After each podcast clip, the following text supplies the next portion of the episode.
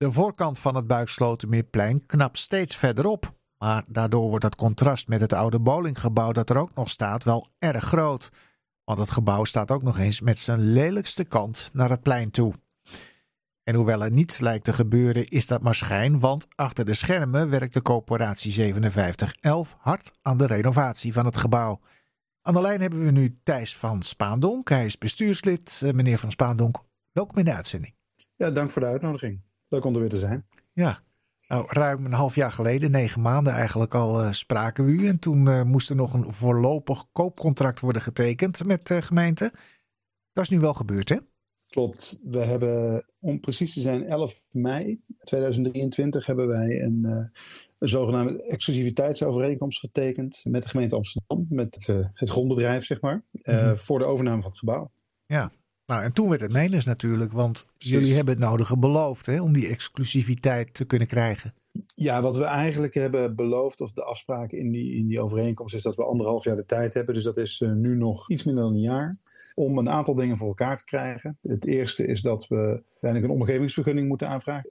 Nou ja, dan moeten we natuurlijk uh, overgaan tot aankoop van het gebouw. Dus we hebben ook beloofd dat we de middelen bij elkaar kunnen gaan krijgen om dat voor elkaar te krijgen. En om ook het geld bij elkaar te hebben om het gebouw te gaan opknappen. Want daar was het natuurlijk om te doen.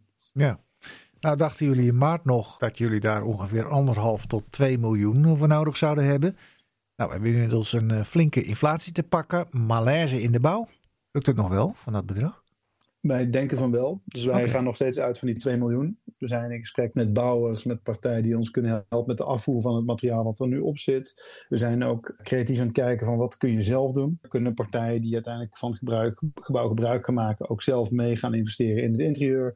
Ook in het ontwerp zeg maar proberen we zo slim mogelijk om te gaan met het gebouw. Dus kun je zoveel mogelijk prefabriceren in de fabriek zodat je zo min mogelijk op de bouwplaats uh, nog hoeft te maken zodat je zo min mogelijk kostbare ingrepen hoeft te gaan doen. Ja, maar de financiering, jullie dachten toen aan uh, goede doelen en uh, banken. Banken vangen graag rente op dit moment op spaartegoeden, maar lenen dat vinden ze dan weer iets minder leuk op dit moment dan in afgelopen maart. Gaat dat nog wel lukken, denkt u? Um, uh, we, op basis van de gesprekken die wij uh, hebben, uh, we hebben recent uh, al voor de tweede keer met Triodos gesproken, bijvoorbeeld. Mm -hmm. Even een voorbeeld. Die zijn op meerdere plekken, ook in Amsterdam, maar ook elders, financieren die ja, broedplaatsen. Dus die weten waar ze mee te maken hebben. Nou, die kunnen sowieso 70% van wat we nodig hebben lenen. Er staat natuurlijk rente tegenover, maar we denken ook dat we met de partij en het programma wat we nu in het gebouw voor ons zien, dat we ook daar een, gezonde business case van kunnen maken, zodat we in staat zijn om die rentelast te dragen. En dan hebben we nog 30% over en daar zijn we ook met andere fondsen in gesprek die veel meer in zeg maar, de ja, maatschappelijke motieven hebben. Dus lage rente lenen of helemaal geen rente rekenen bij het uitlenen van geld. En natuurlijk ook crowdfunding en goede doelen. Dus en, dat is uh, nog die 30%. Ja, en hoe verlopen die gesprekken? Uh, dat gaat goed, want iedereen okay. is enthousiast over onze plannen. Dus we, we, hebben er alle vertrouwen in, zeg maar, dat we daar wel uit gaan komen. Eigenlijk, ja. ja.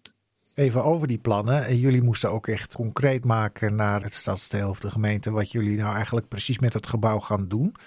Is dat al duidelijk? Um, ja, we hebben toevallig presenteren we binnenkort ook aan uh, mensen van de gemeente weer uh, onze voortgang. Um, okay. Deels komt er een bibliotheekfunctie in. Er komen studio's voor muziek, film, fotografie, tentoonstellingsruimte, wat vergaderruimtes, een, een ruimte voor wat grotere bijeenkomsten. We laten twee van de bestaande bowlingbanen liggen. Mm-hmm. Dus er kan ook nog steeds uh, gebold worden. gebold worden. En dan er is ruimte voor ondersteunende horeca op het dak. Want we gaan ook, dat is nog niet helemaal zeker of ons dat gaat lukken, maar we willen heel graag in ieder geval een deel van het dak als daktuin zeg maar gaan inrichten. Uh, als, ja. nou dat die ook gewoon publiek toegankelijk is. Ja. Ja, nu, nu dus de functies die er gaan komen, de ruimtes die er gaan komen, maar zijn ook de partijen die in die ruimtes gaan zitten eigenlijk al bekend? voor een groot deel wel. Nou ja, kringloopbedrijf Locatie is natuurlijk eentje van, die zit nu ook in, in het gebouw. Die blijft daar op de begaande grond. Mm -hmm. um, de OBA, Openbaar Bibliotheek Amsterdam, uh, die willen ook heel graag een nieuw type bibliotheek eigenlijk daar uh, gaan maken. Mm -hmm. um, wat heel erg aansluit bij wat er al gebeurt eigenlijk binnen zo'n buurt. We zijn met het Museum Amsterdam Noord, die is betrokken, Stadspodium Noord. Stichting Bekijk het. Dat is een stichting die maakt onderwijsprogramma's ook voor film eigenlijk voor jongeren tussen 12 en 16. En er zijn nog een aantal meer, maar zo hebben wij best wel een aantal partijen die ook heel veel onderlinge uitwisseling kunnen hebben en heel erg van elkaars faciliteiten en voorzieningen en kennis ook gebruik kunnen maken, zodat er echt een soort kruisverstuiving ook tussen die partijen gaat ontstaan. Ja. En dan natuurlijk de hamvraag, het uiterlijk van het gebouw. Wanneer gaan mensen daar wat van zien? Ja, ik zat te wachten op die vraag. En ja. uh, kijk, wij hopen uh, als het gaat over gewoon echt het, het renoveren eigenlijk uh, van het gebouw, dat we daar over twee jaar toch wel mee begonnen zijn. Maar dat duurt nog lang, dus in de tussentijd zijn we al wel begonnen. We zijn wat gehinderd door het slechte weer. we zijn al begonnen met eigenlijk de, in de onderdoorgang. Die is al geschilderd we zijn daar minder ver gekomen dan we hadden gewild. Want ja, buiten de regen schilderen, dat, uh, dat was lastig. Het heeft de afgelopen periode, denk ik, vijf weken achter elkaar geregend. En we hebben eigenlijk de, het glazen gebouwtje wat onder de woning staat. Dat beetje ronde gebouwtje, dat was vroeger stukbaar. Dat hebben we ook opgeknapt samen met het stadsdeel.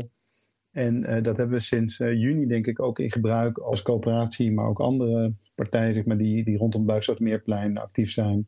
De Modestraat, Datschool, de gemeente zelf, de winkeliersvereniging, die gebruiken die plek ook.